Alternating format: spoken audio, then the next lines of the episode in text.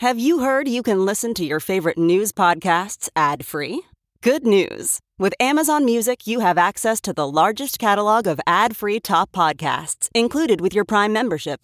To start listening, download the Amazon Music app for free or go to amazon.com slash ad free news podcasts. That's amazon.com slash ad free news podcasts to catch up on the latest episodes without the ads.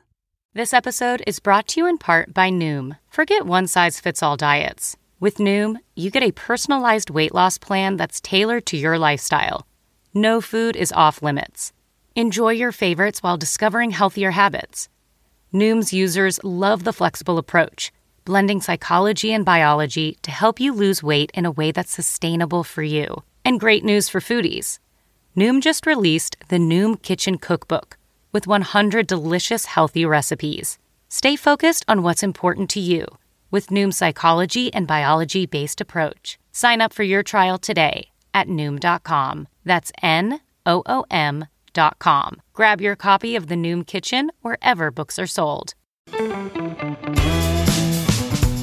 This is the John Fugelsang Podcast. Good evening and welcome. This is Tell Me Everything. So good to be with you. I'm John Fugelsang. Chris Hauselt is our heroic executive producer running this thing from South Carolina. Thea Harper is running this thing from Brooklyn. I come to you from Manhattan, and I got a brand new microphone I'm trying to use for two and a half years. What was it? Two and a half, two and a half years, Chris. Two. Next week, it'll be two and one half years. We've been doing this show from home. And that entire time, I've done it wearing a, a, a headset like I'm taking your fry order. Tonight, we're actually trying out a real microphone, like grown ups. And, and if it works, they let me keep the job. So I'm very, very excited. Well, night of new discoveries. And it's a lot to get to today. Barack and Michelle Obama returned to the White House, welcomed by Joe Biden and the First Lady for the unveiling of their official portraits. Uh, we saw this leaked list of ultra right wing Oath Keeper members, showing that hundreds of law enforcement members and politicians and military folk are in that charming collective. Uh, New York Governor Kathy Hochul has officially lifted the mask mandate on public transportation. Masks are now optional, like hygiene, or as Chris pointed out, like pants. And 77.1 years. That is the current average life expectancy at birth in China. Now, for the first time, surpassing United States life expectancy, which is 76.1 years. Chinese people now officially live a year longer than us. This is new CDC data. China, for decades, has significantly lagged behind the U.S. in this metric. Not anymore. So there is a whole lot to get to tonight on the show, and I'm so glad y'all are with us. And lots to be angry about, too. Bob Cesca is going to be joining us later this evening to talk about, well, the PrEP scandal, which I'll get to in a minute. And I'm really pleased to welcome Madeline Ostrander to the show tonight. She's the author of the excellent new book, At Home on an Unruly Planet Finding Refuge on a Changed Earth. It's a book that actually examines climate change from the perspective of what a home is. And rather than using abstracts like the Arctic ice shelf or, I don't know, the environment or air and water, Ms. Ostrander's book goes after our home, and your home is in danger. And it's a really, really fascinating, brilliant, and meticulously researched book that's going to turn you on. So I'm really glad you're here. Let's get to it. The Affordable Care Act. Oh, I did. Oh, I, I, even forgot to. I buried the lead. The big show this Saturday night. You got to come down in Washington D.C. Stephanie Miller's sexy liberal comedy tour is now on the Save Democracy tour. We're only doing a few dates. One in the East Coast, one in the Midwest and Chicago in a couple weeks. But this weekend at Sidney Harman Hall in our nation's capital. If you're on the East Coast, come on down. It's going to be a big party. Stephanie Miller, Hal Sparks, myself, some very special guests. The brilliant Glenn Kirschner, who I think is funny. He's, I mean, I, am sure he's hilarious on stage. I can't wait to follow him. And of course, you guys. It's going to be a riot. Come on down this weekend. I can't wait to see you. It is the official beginning of midterm season. Now, let's get to it the Affordable Care Act. It, it, seems to be in good shape, right? I mean, you know, politically, it's pretty solid. They haven't succeeded in repealing it. John McCain saved it. He really saved the Republican Party because they didn't have an adequate replacement. But those true believers, those hopeless romantics, they're still finding any way they can to chip away at this law, to chip away at the benefits of what is called Obamacare. Now, you might remember back a couple months ago, way back in the old times, July, right wing lawyer Jonathan Mitchell launched this case trying to seek a religious exemption to the requirement of employer insurance covering PrEP, the medication that prevents HIV infection, because Attorney Mitchell thought it condoned homosexuality. Giving people who have HIV life saving HIV drugs condones homosexuality. Yes, folks, we're still having this fight with these stupid, mean, fake Christians.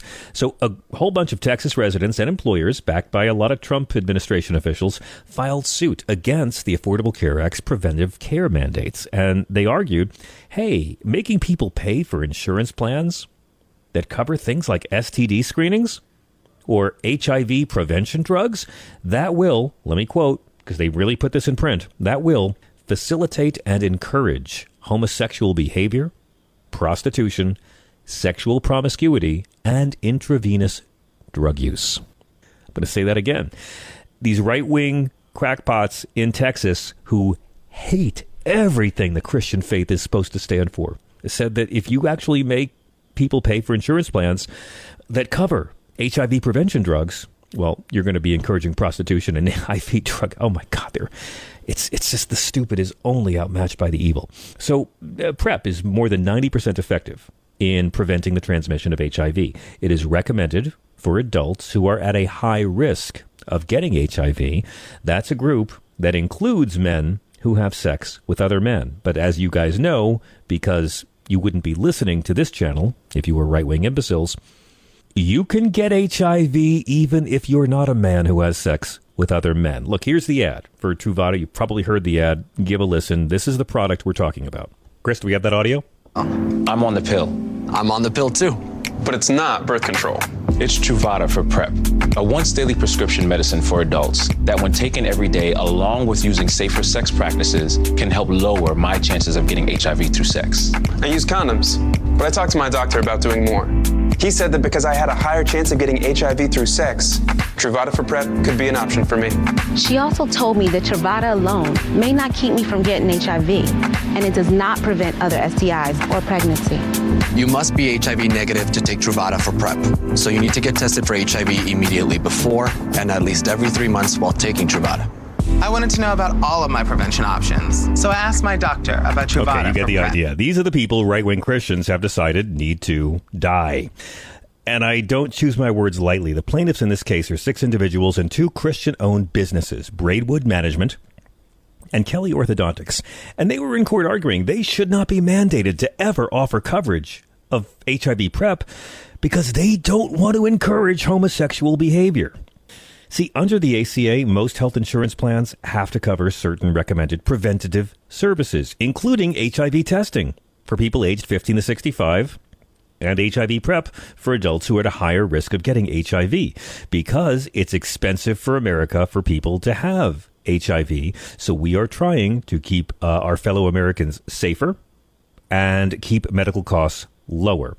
So Braidwood, with the other plaintiffs, filed this lawsuit to challenge coverage of Truvada, the drug we just heard the ads for. If you watch MSNBC at all, you probably hear these ads a lot. Today, a Texas judge granted them their exemption. Essentially, the argument was providing somebody with life saving medicine violates my Christian rights. A federal judge in Texas ruled that the ACA mandate for free coverage of groundbreaking HIV prevention drugs made by Gilead Sciences substantially burdens the religious freedom of a Christian owned company. If you're a Christian owned company and one of your employees has HIV, letting them get HIV drugs violates your Christian rights. Folks, there's a word we have to use for the Republicans behind this, and it's called death panel. Okay? Let, let's start with the obvious. A, a company cannot have religious rights, right? Corporations, I, I, they got political rights. Now they can have religions.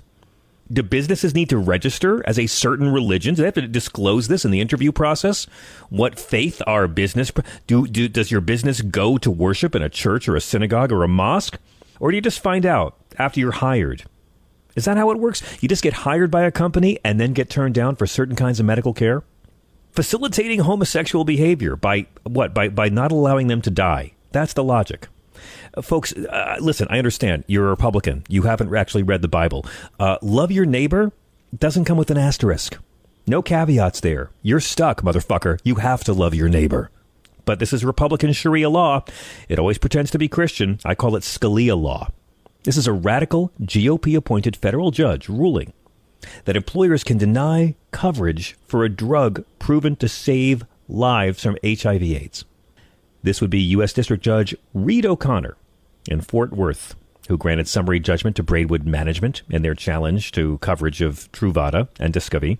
Uh, these are two pre-exposure prophylactic drugs, right? They're taken daily by hundreds of thousands of people, particularly including men who have sex with men. Now, companies can deny coverage for these drugs that prevent HIV because this Christian company complained that taking care of the sick makes them complicit in facilitating homosexual behavior because they're certainly not complicit in Christian behavior. PrEP is essential to combating the transmission of HIV. That means it's essential to keeping the American public healthy. This ruling in Texas is an example of just everyone gets to be the law themselves in the name of religion, but it's all about subordinating gay men and trans women.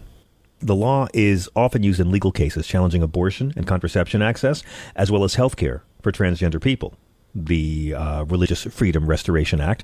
And so Judge O'Connor said PrEP specifically violates religious rights by requiring them to provide insurance that covers PrEP as well as HIV, HPV vaccine. The HPV vaccine so you don't get cancer by requiring them to provide insurance that covers PrEP and the HPV vaccine and sex education, the government would make them complicit in those behaviors. How about they don't get to care about those behaviors any more than, I don't know, a gay employer would get to care about straight behaviors? Because you know, those straight people, they actually pass around HIV. Straight people have sex and they gonorrhea, chlamydia, syphilis, HPV. Straight people are filthy. What if a gay employer decides he doesn't want to provide coverage? Now, again, the, the, suit's being led by John Mitchell, who is the uh, former Solicitor General of Texas, and he's a real piece of work. He's tried everything he can do to make it harder to get abortions in the state. And again, you, you don't have to be gay to catch HIV. You don't have to be gay to die from AIDS. See, again, I, I, I want to talk about the evil, but I'm stuck on talking about the stupid. What about a married heterosexual couple where the woman is HIV positive? Can she get? Pro- nope, she can't either, huh? HIV has no sexual orientation. I'm going to say that again because I thought we settled this in the 80s. HIV has no sexual orientation. Judge O'Connor was an appointee of President George W. Bush. And he said the government failed to demonstrate a state interest in providing coverage of the drugs that overcame the plaintiff's religious objections. Again, they're claiming to be Christian and they don't want to help sick people. This judge always rules against any Democratic administration, Democratic policies. I mean, a lot of conservative plaintiffs seek this guy out to judge their cases. He's ruled against the ACA many times. He's got a big history of anti gay rulings, both the LGBT marriage, uh, Title IX sex discrimination ban. The week before Christmas of 2018, this judge agreed to strike down all of the Affordable Care Act. All of it. Even conservatives said this was nuts. New York Times noted soon after Republicans had a habit of bringing their cases to this specific district court because of their confidence that this right wing hack would give them everything they wanted. Back in 2015, this is when he barred the Department of Labor from immediately enforcing the new rule granting family and medical leave benefits to same sex couples. Yeah, he didn't want to do that. He had to give up, this judge, after the Obergefell ruling, which made it legal for gay people to marry in all 50 states. Now, now again, I, this is Texas we're talking about, okay? Outside of the the big cities in Texas, we're talking about the red counties. We're talking about the ones who, let's be polite here, take more federal funds than they generate. These are the people, deep red Texas, that have the highest number and the highest percentage of uninsured residents in the nation. This is why hospitals in rural Texas counties can't keep their doors open. It's what you voted for, Texas Republicans, because you got suckered by these people. This judge said there was no evidence the government couldn't assume the cost of providing PrEP drugs to people who are unable to obtain them from religious employers. Hmm. PrEP drugs can cost as much as $20,000 a year, according to the ruling. And this judge essentially said, Oh, U.S. government, why don't you buy this drug for people who may have HIV? Now, that's interesting. I almost agree with it, but I'll get to that in a second. You, you got to think about the fact that there are so many worries here, not just affordable access to HIV drugs, I mean, HCA coverage of a whole bunch of other preventive benefits. I mean, what about vaccines? What about flu shots? What about cancer screenings? What if a religious organization decided that they didn't want to cover that for their employees? I mean, uh, Politico reported that the Urban Institute found a far right ruling in this case could threaten coverage of preventative services for nearly 168 million Americans. This is all about right wing people who want to have a broad interpretation of the Religious Freedom Restoration Act, a 1993 law that's been used countless times to challenge access to abortion, challenge access to contraception, to block any kind of dignity for the LGBTQ community. This is all about imposing extreme religious beliefs. It's not about protecting religious freedom. And that's the most important thing. This is not about anyone's religious freedom.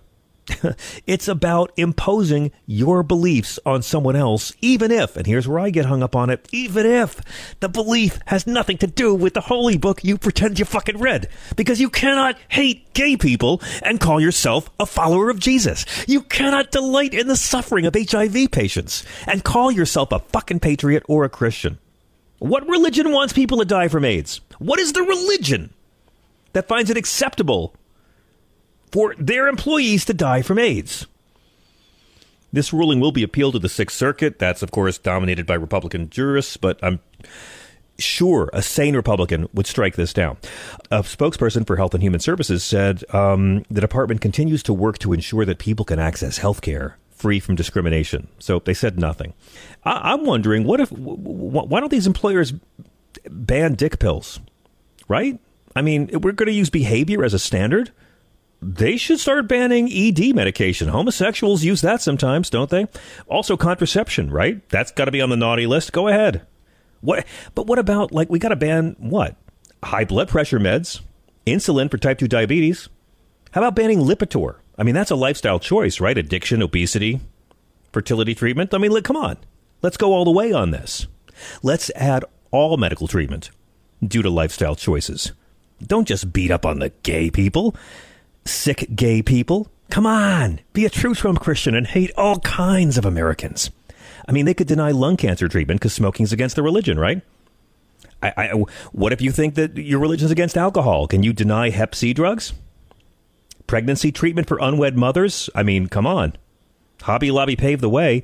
These Christians are not Christians. They are horrible human beings who call themselves Christian to give themselves the air of virtue. They don't have it. And they're trying to deny life saving pre treatments for HIV patients, which affects a lot more than just gay people. I mean, yes, it's hateful, but by God, the ignorance. And this is why employers should have zero control over your health care, right? I mean, let's agree. Let's get our right wing friends in on this. Shouldn't medical decisions all be in the hands of doctors and patients? Why should a corporation have any say? In fact, why should a corporation have to include your health care as part of a compensation package? What kind of World War II FDR relic is this? This is why employer provided health insurance should go. Medicare for all, people. This whole ugly story. And I didn't hear any journalists talking about it. But this is why we need to have the same access to health care that all of our capitalist allies enjoy. Find me another capitalist society, any country on earth, where where they're literally having these sorts of debates where people can be denied life saving drugs because the person they work for has a religious hangup. It's ridiculous. Medicare for all. And then the whole argument about, oh, my religious beliefs are being violated. It's gone. That's why we need single payer health care. Think of all these fake Christians that are going to lose their minds if we have single payer health care. Think about all these prayer against care types knowing the people they hate are going to get the care they need, no matter how much they hate. I mean, They're angry that they're required to treat HIV. By not providing PrEP, their employees may contract HIV. And then who pays? They do. They're so freaking stupid. They'd rather pay. They'd rather pay for an employee who has AIDS and pay those medical bills than pay for the PrEP to prevent getting there. By the way, here's my big question about these right wing Christians. Let's say we go all the way. Hmm? I wonder how they would feel if hospitals had decided to withhold treatment for COVID complications for unvaccinated patients. I mean, that's a lifestyle choice. And if you're not going to look out for yourself, that goes against my religion. It's Kaley Cuoco for Priceline. Ready to go to your happy place for a happy price? Well, why didn't you say so? Just download the Priceline app right now and save up to 60% on hotels. So, whether it's Cousin Kevin's Kazoo concert in Kansas City, go Kevin, or Becky's Bachelorette Bash in Bermuda, you never have to miss a trip ever again. So, download the Priceline app today. Your savings are waiting. Go to your happy place for a happy price. Go to your happy price, Priceline. VR training platforms, like the one developed by Fundamental VR and Orbis International, are helping surgeons train over and over before operating on real patients. As you practice each skill, the muscle memory starts to develop. Learn more at meta.com slash metaverse impact.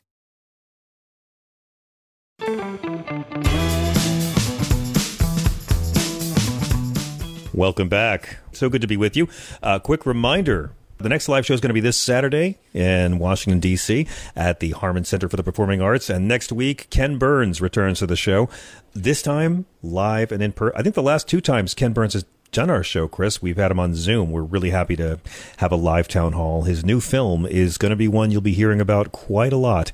It's all about America and the Holocaust and our country's role in the Holocaust. It's going to be a very eye opening and controversial film.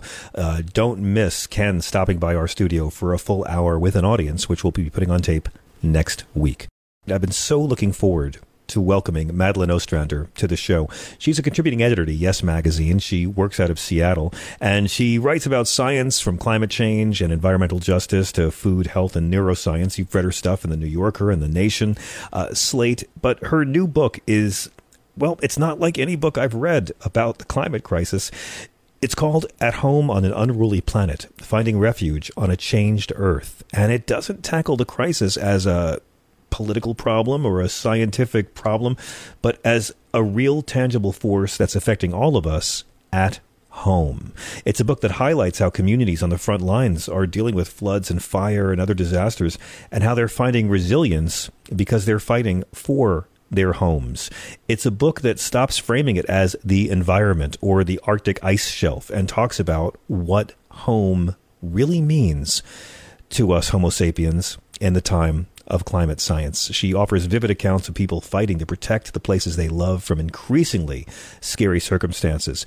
And it is truly a book that shows the political and the personal are often completely intertwined. It's a great pleasure to welcome Madeline Ostrander to the show. Hello. Thank you so much, John.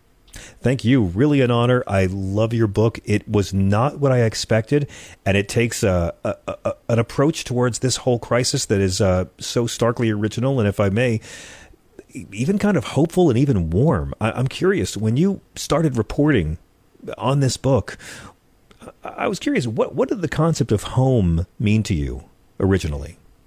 Yeah, it's an interesting question. I sometimes wonder if I gravitated toward this book because I have, in fact, moved around a lot in my life, I, but I've always envied people who had a strong sense of rootedness. Um, but then I've lived in Seattle now for about 15 years, and I think that I have developed a strong sense of connectedness to this place, to the Pacific Northwest, and it's just a really beautiful part of the country. So, um, it, you know, I think that's a lot of what drew me to this book, my perhaps my own quest for a sense of home as well. I, I, find it very moving how you conceived of this book and, and built the whole book about um, what our planet faces around this sense of home. And, and, I'm curious, what was the creative process? Because I'm I'm kind of a structure whore, and I really love how you framed the entire book. It's really really smart. Thank you so much. Um, it came from a couple of different places, and one of them is just having the experience of reporting on climate change for many years. And I think of most of the people that I know who, you know, have worked on this issue for a long time have felt this very intense sense of frustration that that, you know, like kind of like you can see the crisis coming. You can see, you know, the the train coming towards someone who's standing on the track or something. Yeah. I don't know if that's quite the right analogy, but but you you you know you can see something that's happening that's very dire, and yet other people don't see it in the same way that you do. Um, I think that I knew. You know, fairly long ago, years ago, I understood that um, the climate crisis was something that would affect every fundamental aspect of life. I, you know, I'd been spending a lot of time with science, and I would find myself driving around Seattle or riding the bus or whatever, and, and wondering what will this place look like in the next, you know, 30 years or something. What will happen as the water starts to rise around the city? What will happen as things start to get warmer and drier? But I didn't feel that a lot of other people were in that same place and mindset. Yeah. And I felt like it was a really important missing piece of the way that we talked about climate change, about what does it mean for us personally. And then um, while I was working for Yes Magazine, I went to the Bay Area of California and I was doing a lot of reporting with environmental justice communities were looking at the examples of disasters such as Hurricane Katrina and how profoundly it had affected vulnerable communities.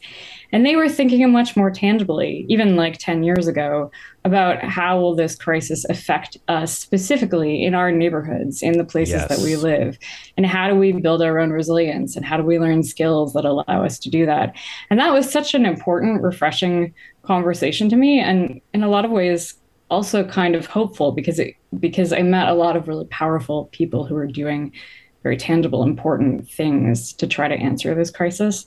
So those were both connected to the genesis of this book.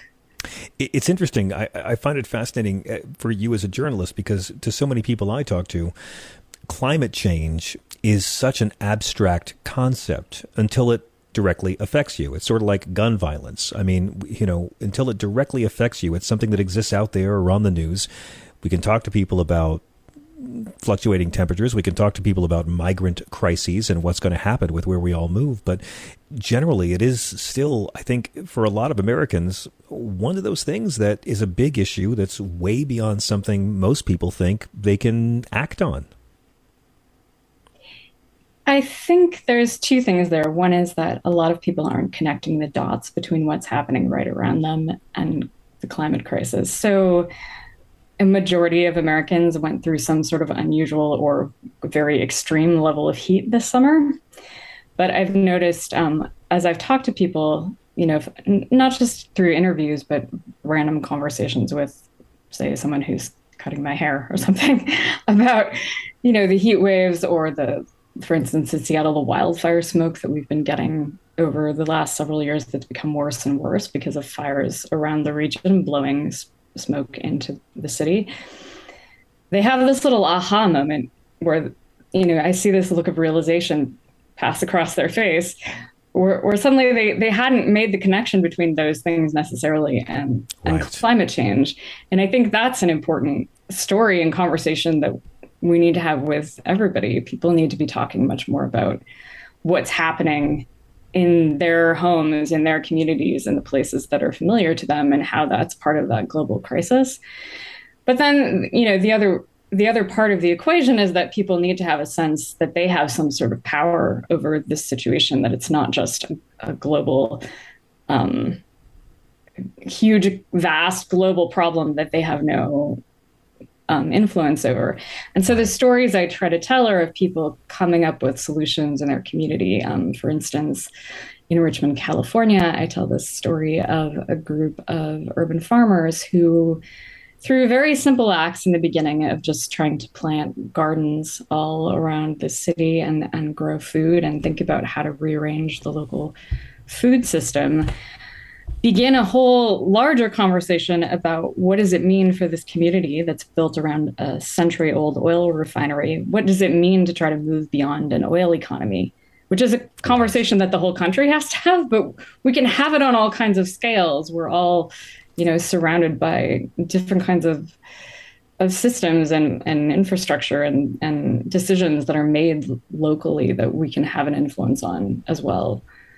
Well, I mean, you you nail it in the book in the introduction. I want to quote you to you, which is, sounds weird, but you say in simple terms: coal, oil, gas, energy sources formed on from ancient fossil carbon fuel the global economy and power most of our homes. As we have burned that carbon, we have altered the physics and the chemistry of the Earth's atmosphere on a grand scale. We've known about this problem for more than three decades since scientists first began drawing international public attention to the subject of climate change, but we have failed to reorganize ourselves in order to take care of it. And that's why I, I love the fact that you break away from this abstract concept of an ecosystem and talk about a home because this to me brings in the science and the economics and the spirituality. Having a home is about how you take care of it. And mm-hmm. um, I, I, think it's brilliant to bring it all to such a personal level. I, I'd like to ask you a bit about the whole idea of community and interconnectedness as an important facet in how we fight climate change and how we adapt as well. I mean, you grapple quite a lot with interconnectedness in the book, and I could tell it was very important to you that we drive that point home. Yeah. Well, I mean, we just talked a moment ago about how so much of the conversation about climate change has focused on, you know, this big ab- abstract global idea. I think you know the other extreme is that people have talked about it on a very micro individual level. So are you eating hamburgers or tofu or, are you driving a car or a bicycle? And i don't want to say that those conversations uh, on either scale are are not important in certain contexts but i think that we have a lot of power in the in the communities that we're part of and we're all part of many overlapping kinds of communities also, our connectedness to community has a lot to do with our resilience, our ability to deal with these kinds of crises. Right. Um, for instance, one of the other communities I write about is a community called Pateros, Washington, which is um, part of Okanogan County in central Washington. And they went through a catastrophic wildfire.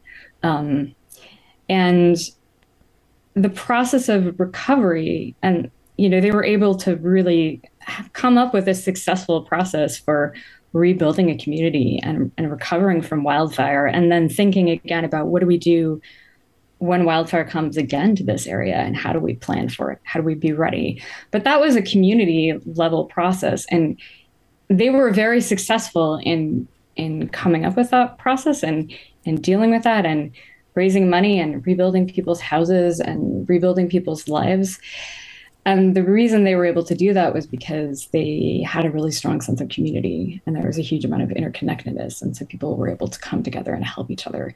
And I think that's a piece of the climate crisis that we don't talk about nearly enough. You know, it's not just about building some bunker somewhere where you're protected from storms or something. You know, that that alone probably isn't going to keep someone safe or happy or healthy in the long term. What you know, there's huge amount of evidence from social science and from disaster recovery that what really helps people is being connected yeah. to one another and having a sense of community. You have a brilliant metaphor for that in a chapter in the in the middle of the book where um, you you visited St. Augustine, and my parents lived there for years in the area, and I used to go there and be shocked at how you know the the former economy of of slave importing and slave breeding is still very much present in the city, but in this very unlikely place, you you found a a, a pretty powerful metaphor for this and about you know who we are and and what our house is. If you know the story I'm meaning. There's a few different stories from St. Augustine. Um, there's, there's, there's one that I'm Oh, I, I didn't hear you for a second. Oh, I'm so sorry. Go ahead, please. I was talking about the, the slide of the of the house, but but I love the whole. I thought maybe you were you were mentioning that. Yeah. So um, I, I went to a conference in St. Augustine. Um, it was a really interesting conference called "Keeping History Above Water," which is all about how to protect the country's most historic places from the threats related to sea level rise, which is happening all around, of course, the coasts. And um, it was in so the conference was in St. Augustine, and there was someone who held up a slide in the middle of this conference that showed a house that had been built specifically to be able to survive a hurricane.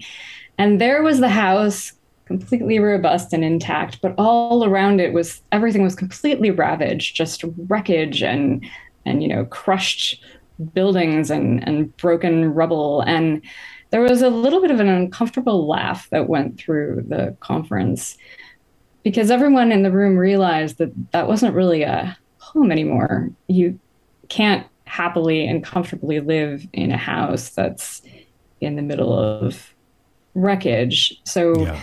this idea that we can individually survive something is is really a, um, I think a misconception that has a lot to do with sort of hyper individualism of this culture, I think. And I think it's yeah. something we need to rethink as we're handling these big crises.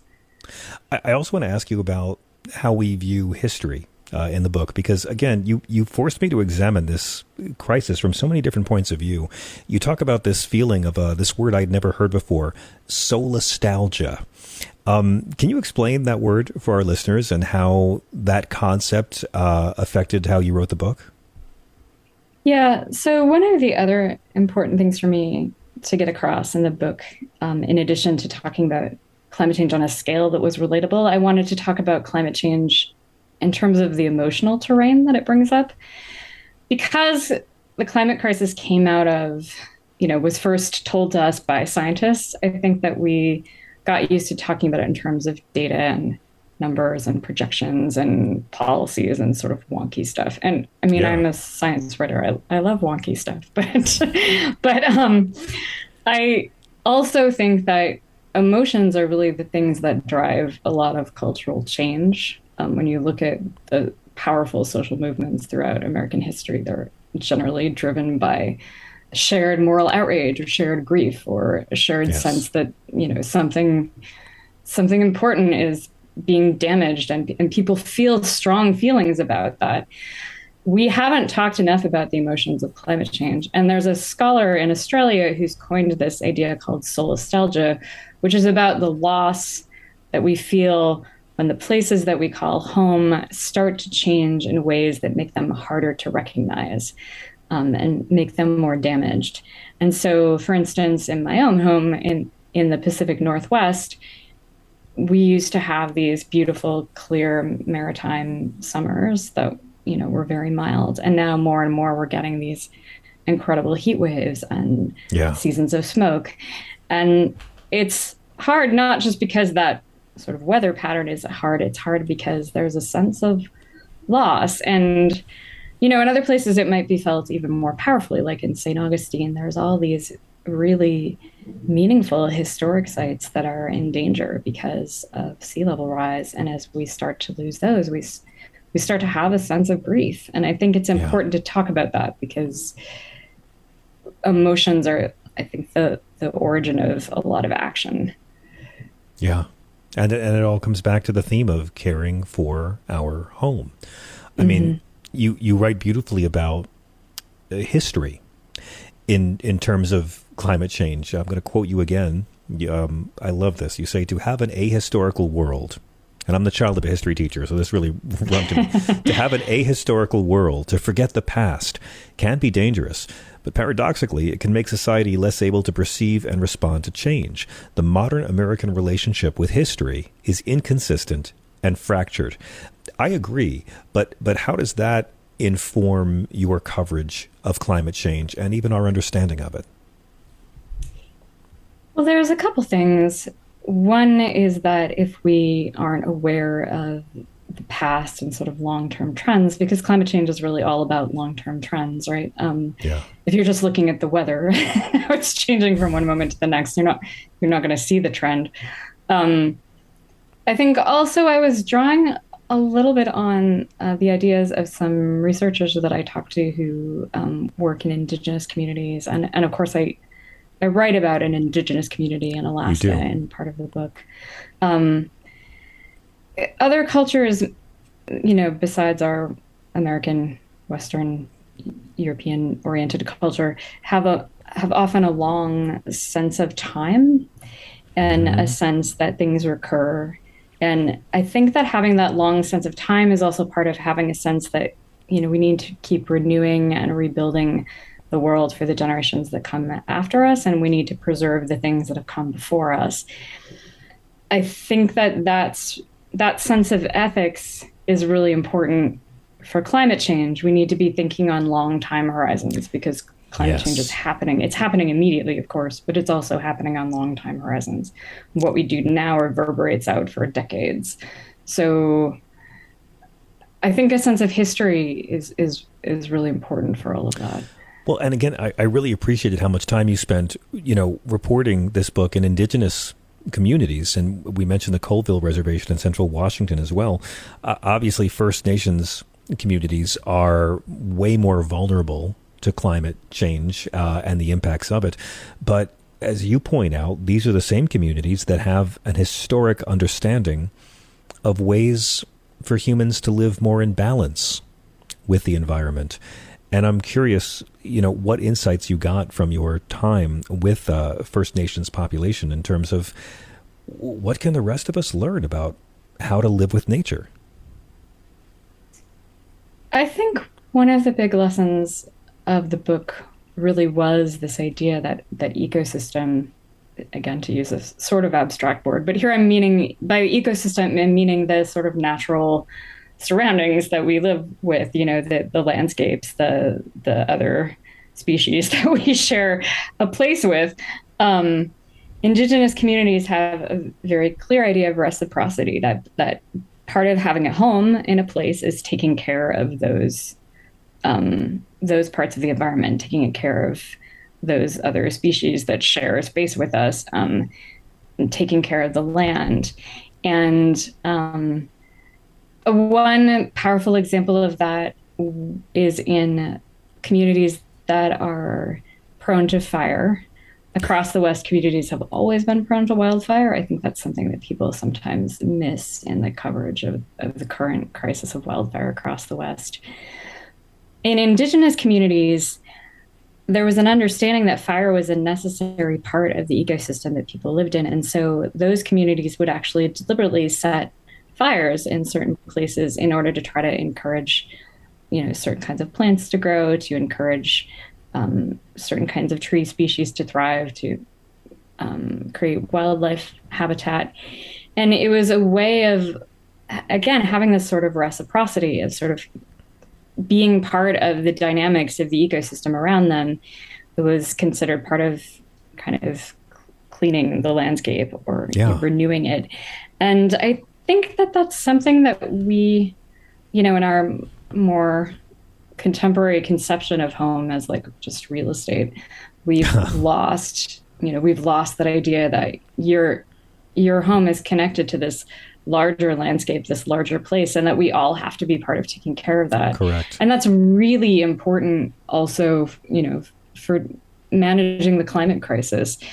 If we're going to build resilience against some of these impacts like wildfire or you know, at the coasts, we're going to build some resilience against certain kinds of floods. Restoring yeah. ecosystems and, and protecting them is really important. Um, like at coasts as well, like so, places like salt marshes are really important for helping buffer against floods. So uh, we need to take in that lesson that we have to value those ecosystems around us as part of our sense of home. If rather than our property, be okay I mean, and cope with yeah. these crises. It is, it is a very uh, it is a very colonial American versus First Nations way of thinking. Uh, we must rule the earth, have dominion over the earth, master the earth, own the earth, rather than care for it. It just seems like culturally, uh, generations have grown up with the exact wrong idea of how we're supposed to regard this gift of this place we've been given to live. Yeah, and I mean, I you know, I never want to draw too strict a, a binary, but uh, but I think that there are lessons from Indigenous communities that we have not not you know that we've often de- historically we've deliberately neglected, we've deliberately pushed aside Indigenous wisdom about and tradition about how to manage North American landscapes. And that's a, a large part of why we're in the predicament that we're in now, um, especially in terms of things like wildfire. If we had managed forests differently and grasslands, we would be having a different situation now I agree. in terms of wildfire. I agree. How significant do you think it is that uh, Joe Biden made Deb Haaland the Secretary of the Interior? Well, I think it's very significant. I mean that that's it's hugely important that we start having these um, perspectives represented in in the federal level. I, I think that you know there these are perspectives that have been missing in leadership, and um, yeah, I, I I think that that was a, a hugely important step in terms of both climate change and for tribal communities across the country. Um, I, I, honestly, I, I love this book. It's so filled with emotion and so filled with reason at the same time. But I, I do want to ask before uh, I thank you for your time. I, I want to ask how your father's doing. I know from reading your social media that your father was diagnosed with pancreatic cancer and that it must be very strange for you to be publishing this book after all this work during such a, a scary time. How is your dad? How is your family doing? Yeah, thank you. Um, it has been a really difficult time. Um, my dad has really been struggling with his treatment, and it, it has been um, hard having the book come out at the same time that that very personal, um, difficult challenge has been happening. He's very excited about the book. He's really proud of me, I, I have to say.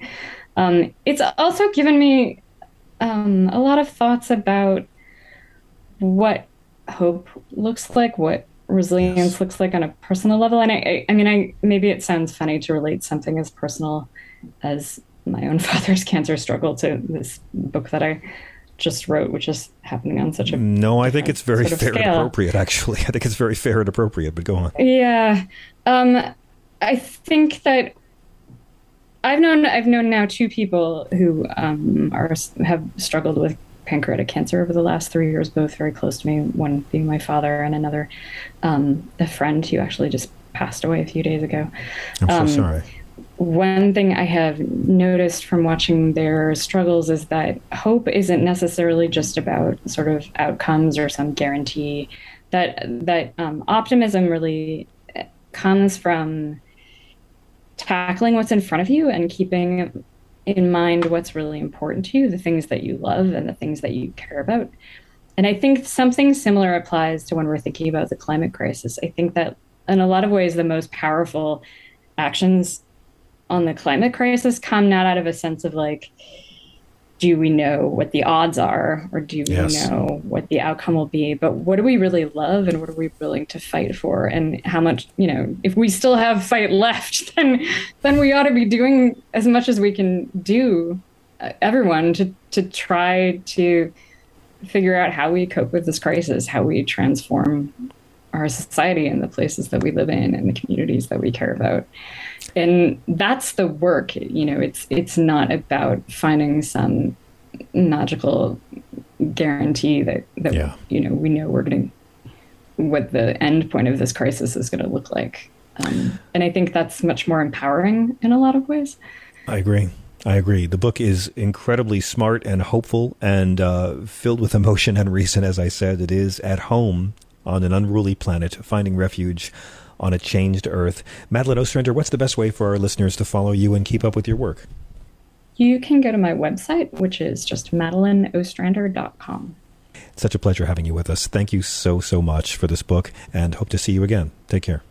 Yeah, thank you so much, John.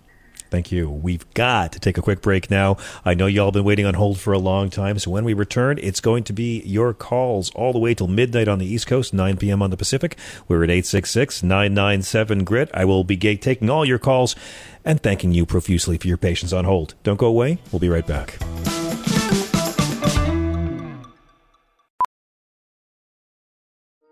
Welding instructor Alex DeClaire knows firsthand how VR training platforms like ForgeFX can help meet the demand for skilled workers. Anywhere you go look, there's going to be a shortage of welders.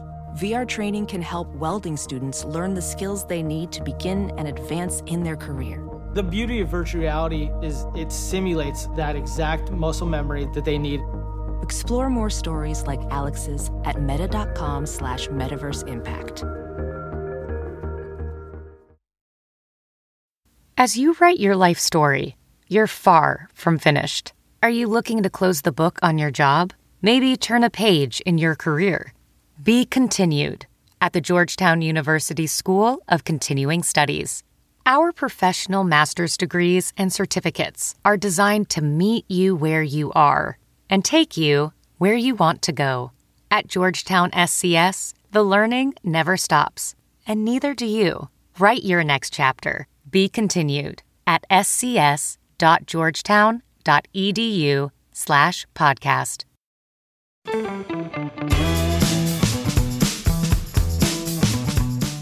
And welcome back.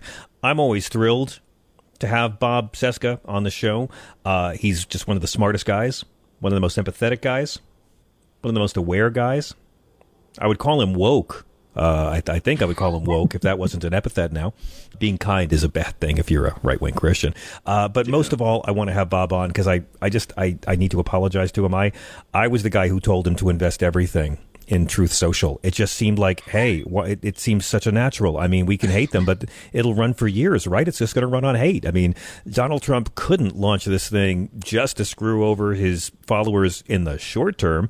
Uh, Bob is the host of the Bob Cesca Show, one of the best podcasts about politics, and maybe you're a fan of his appearances on the Stephanie Miller Show, his great columns. We are always thrilled to have him. And again, Bob, I'm so sorry. Devin Nunes promised me it would it would be a great yield. Welcome back.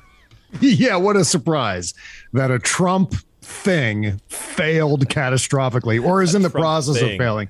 I think I actually enjoy watching it fail. I enjoy the journey, John, not necessarily yeah. the destination.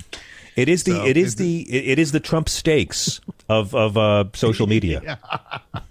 exactly right. And it didn't help that in one of his rallies he couldn't even say what it's called. I think he yeah. called it Troth Central, is what he called it. Uh, yeah, that's a big. That's a big yeah. warning sign when the uh, self-proclaimed king of marketing can't name his own I mean, social Bob, media. In app. fairness to the man, it's it's it's two it's a two-word title, and one of the words has two syllables. So please, come on, let's just. Let's get, be, That's right. It is tough. Didn't know it was going to be the what? freaking SATs here.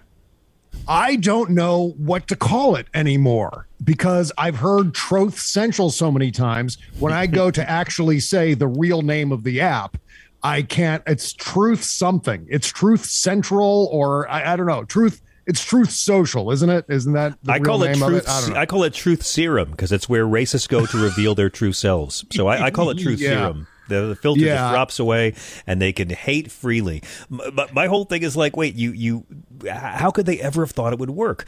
I mean, the mm. whole mm-hmm. point of being a right wing troll is hating other people. So yeah. why would you go to a site where it's just other people like you and no one to hate? What's the appeal? Well, I will say if I were to ever sign up, and I will never ever sign up, but if I decided to, if I was feeling saucy one afternoon and I said, you know what, I'm going to go over there to Troth Central and see what's going on, you know who I would zero in on? Our friend Hal Sparks, who is routinely over there trolling Donald Trump and getting all of his troths deleted by the admins there ah. because uh. he's mean to Donald Trump on wow. Truth Central. And so just the opportunity to see that happening in real time, I think would be fun, but not fun enough to uh, facilitate or to uh, pay for all of the anxiety that that would create. Well put. yeah, I mean, it sounds like a lot of fun, but you know, I've I've got a yeah. TikTok account to ignore. I don't I don't know if I can find the time to, to get over there. That's uh, right, Bob. I, I, began the show talking about um, this judge in Texas mm-hmm. who ruled that the ACA's mandate for free coverage of HIV prevention drugs substantially burdens the religious freedom of a Christian owned company. Um, look, I'm glad death panels are back. It's very nostalgic for me.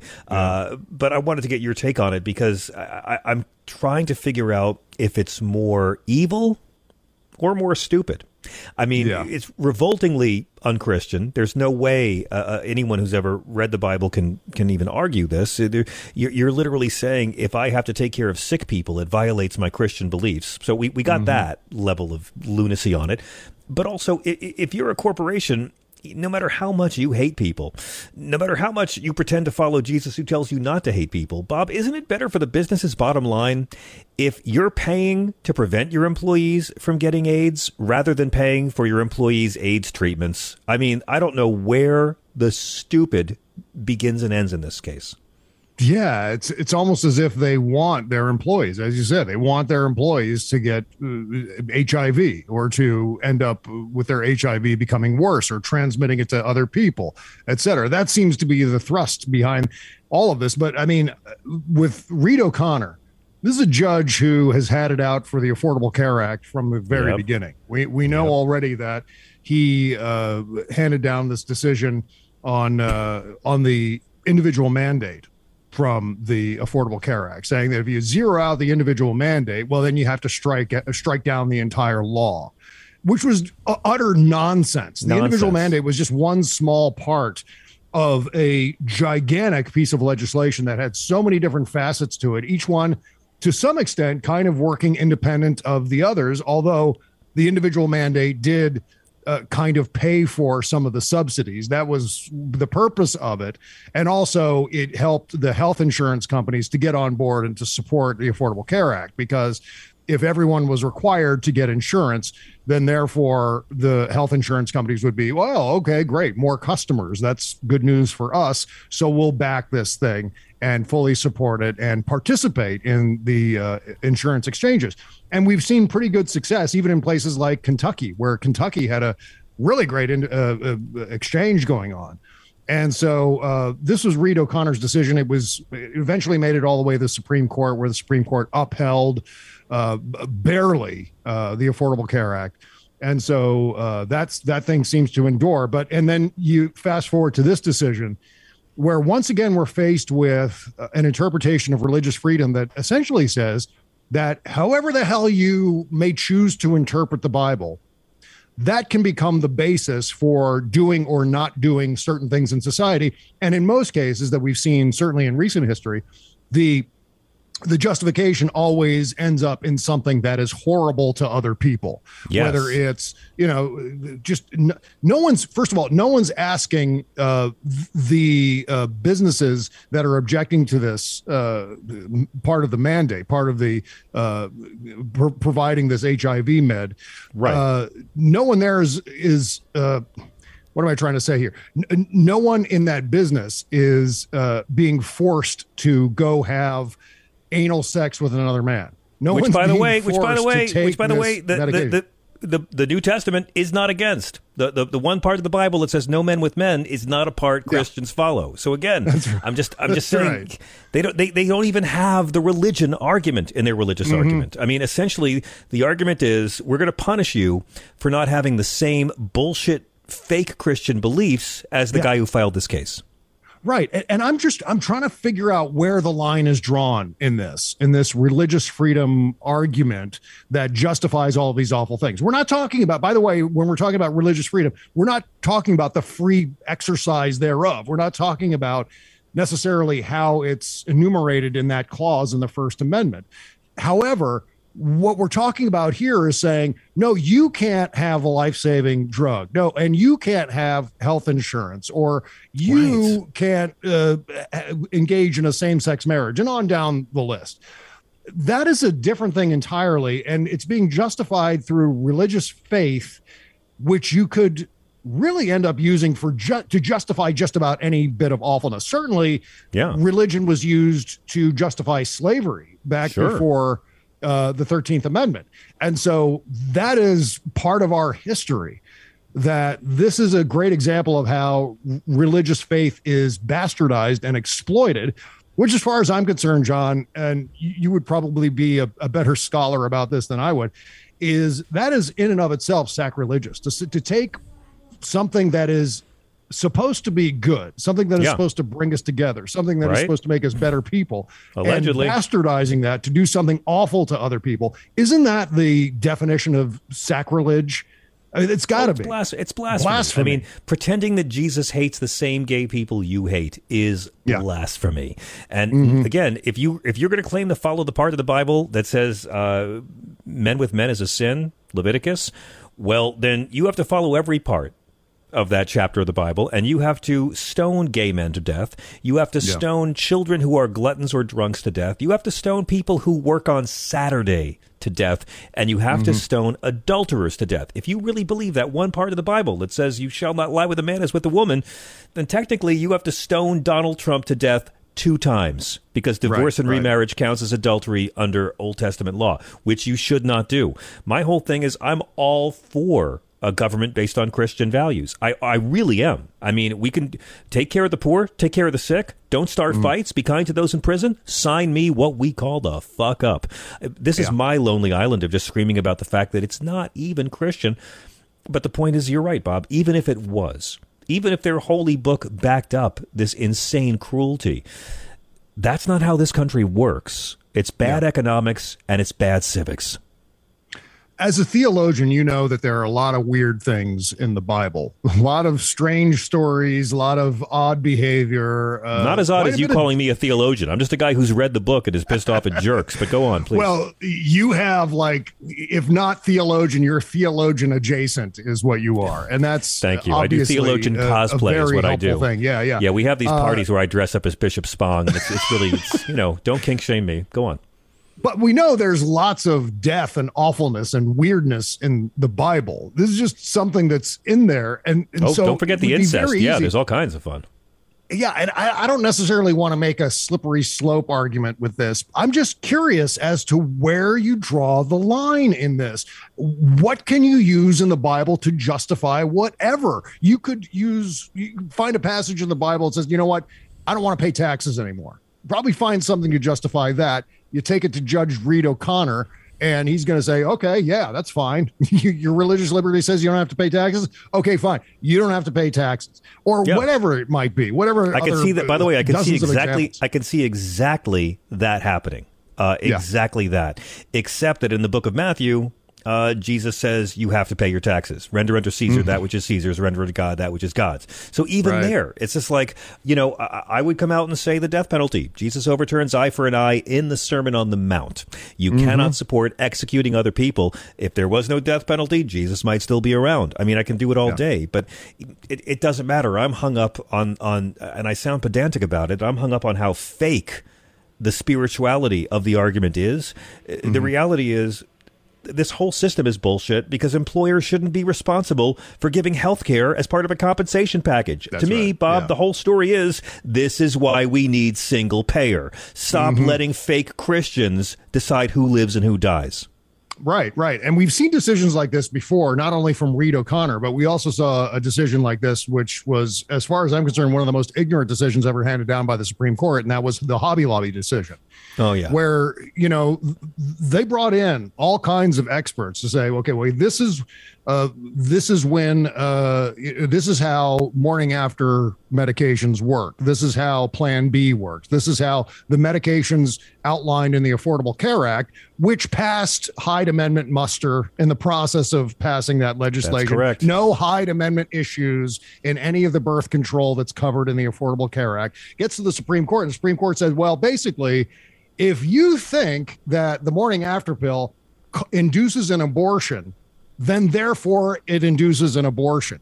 It was the most absurd ruling I had ever seen from the Supreme Court. That's insane. Up until the Dobbs decision, and the by that Dobbs standard, decision then was like, okay, because hold my beer. I'm gonna because top this. fifty over fifty percent of fertilized eggs naturally wash out of women's bodies.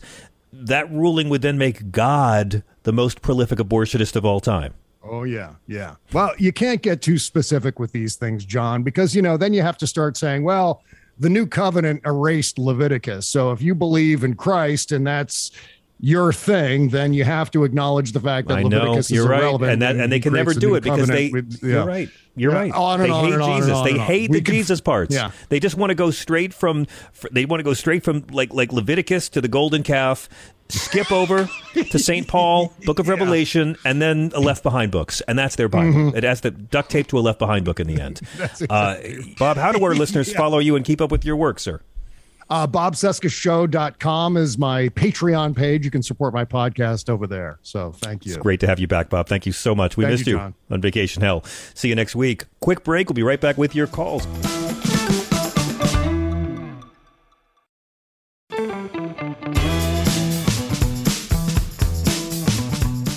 Rich in Denver. Thanks for your patience. Welcome. Welcome, welcome back, John. Missed you, man. Thanks. But, uh, so good to be back. yeah, I hope you had a wonderful vacation, as the previous caller said. Uh, I did. I watched uh, a lot of I watched a lot of TV and took a child to the beach every day. It was a lot of fun. Well, that's extremely important, man. Absolutely. Uh, Joe Sudbay was a yeoman in, in your absence. Uh, He's great. He's John, so, I was listening. I was listening to Joe um, on Michelangelo's show earlier today. He was doing a great job over there. Yeah, I, I, was as well. John, have you by any chance seen the article written by uh, the Lever, also, along with ProPublica, uh, August 22nd? And I can send it to you. It's about Leonard Leo's Mm. basically acquiring uh, Barre Seid, I believe, is the CEO who just passed away, and transferred all of his wealth. He's estimated at 90 million some dollars. He was the uh, manufacturer, former manufacturing head of Yeah. uh, a company called Tripp, I believe, and they make they're out of Chicago. They make power strips and uh, a lot of other computer things. Long story short, basically, Leo is just given has just amassed a 1.6 billion dollar war chest. Yep. Um, have you seen the article? And, and I have, and, and people need to remember that Leonard Leo, this is the, the guy with the Honest Elections Project, and he's the Federalist Society hack who, who he's the guy who pretty much handpicked Alito uh, and, and, and Roberts and all three of Trump's Supreme Court nominees, right? Right. Yeah. Yeah, right. And and also to the present conversation, loose cannon in Florida, and also she is a Leonard Leo special, and also is the other woman in Florida who, uh, as I was telling. Thea, ruled on the mask mandate several months back for Florida, and basically said nationwide the mask mandate can be dropped. Yeah, So yeah, are- and by the way, that's that, and and that's all because of Leonard Leo, because she was unqualified to be a judge. The American Bar Association protested Trump making her a judge, but Leonard Leo says, "Here's your pick," and Trump says, "I pick her," and that's how it works. This guy is what dark money is all about.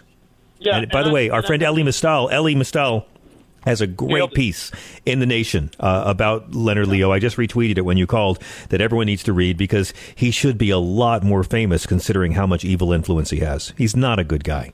Yeah, he, absolutely. He is he is a member, and and this guy Barre Seid, the, you know, the the article was mentioning how if you, the, the only photo they could dig up on this guy was when he was a 14 year old that at an internship program at the University of Chicago, where all of this bullshit, you know, the Leonard Friedman School of Economics, trickle down BS and stuff, and and all this this came from, you know. But John, it's absolutely frightening, and I know you and I have talked about this before about how pertinent it is to get the money out of politics, you know, to set up a Hatch Amendment and make all fi- uh, elections.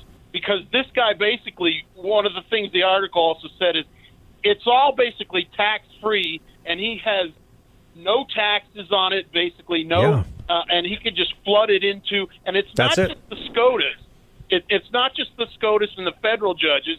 You know, it, the the strategy and the plot is to Yeah. continue to push it across the country and put it Exactly. state judges and, and federal, you know, Supreme Court, state Supreme Court. That's what they just did this week, right? I mean, this guy was just given one and a half billion dollars by the Chicago billionaire, and where does that money go? It goes to filing Supreme Court briefs arguing that state legislatures don't have to acknowledge state constitutions protecting voting rights if they don't feel like it. I mean, it's all about getting this pesky democracy out of the way of their lucrative fascism, and that's what Leonard Leo's career is all about. Google the man. and he, and he, and, he, and he's a young guy too. He's not, you know, I mean, he's 56, but you know, I know President Biden is against putting more judges on the court, but I don't see. And I was telling Thea, I hope you're wrong about Donnie Bin Laden going to prison, but you know, I agree with you. I don't think he's going to. But you know, if he's allowed to skate, it basically opens the door for, as you've said before, smarter candidates like Ron DeSantis from Florida, and Yeah. with the help of Leo, that that'll be the end unless we get control of the Senate, you know, and make it an ironclad that all money goes out of politics and it, That's and it. it becomes publicly financed. That's it. That's you know? it. And I'm telling you, the day we can convince right wingers that publicly funded elections is better for them than privately funded, I don't know if we can ever do it because fascism is all about corporate control of politics. That's what Mussolini said. And that's essentially what it all is. It's just about might makes right. But man, we, we cannot have private money in our politics. It's just it's it's killing us, and it's been revealed to be killing us, and it does everything it can do to kill the will of the people. I, I think that we should have completely publicly funded elections, and candidates should have debates on PBS every single week. There should just be tons and tons of elections, and all the money that's spent for uh, ads. How could a poor man ever run for president? I mean, we're just so used to the candidate with the most money winning. Let's start to try to change that and make it more about the issues than about who can flood the zone. Exactly, and and as much as it is that, John, Yeah. it's about our home because we've had four days straight out here of ten, three days that have broken records in the high 90s. We last month out here in Denver, we had the high temperature broke a 145 year old record, John. The- The mm-hmm. record was 99, and it passed it by two degrees. It was 101 in August. Oh, uh, a yeah. day August. I just got back from Southern California. It was my birthday. We we couldn't go outside to the beach on my birthday because it was a heat advisory. It's like don't don't go out in the air. The air is dangerous. there was a there was rolling blackout in in California yesterday. You know, I mean, Yep. it's as much about the planet, and we are literally, you know, is this Nero's burning. You know, uh, so I mean, Nero's burning. I like that. you know, it's just, you know, John, thank you for the time. Have a beautiful night, my friend. I love your show. Love your Thank you, guests. Rich. Love Thea. Love Chris. And I will talk to you soon again, my friend. I love Thea too, and Chris Chris is punctual, so that that that counts for something. Thank you. Look around. You can find cars like these on AutoTrader. New cars, used cars, electric cars, maybe even flying cars. Okay, no flying cars, but as soon as they get invented, they'll be on AutoTrader. Just you wait. AutoTrader.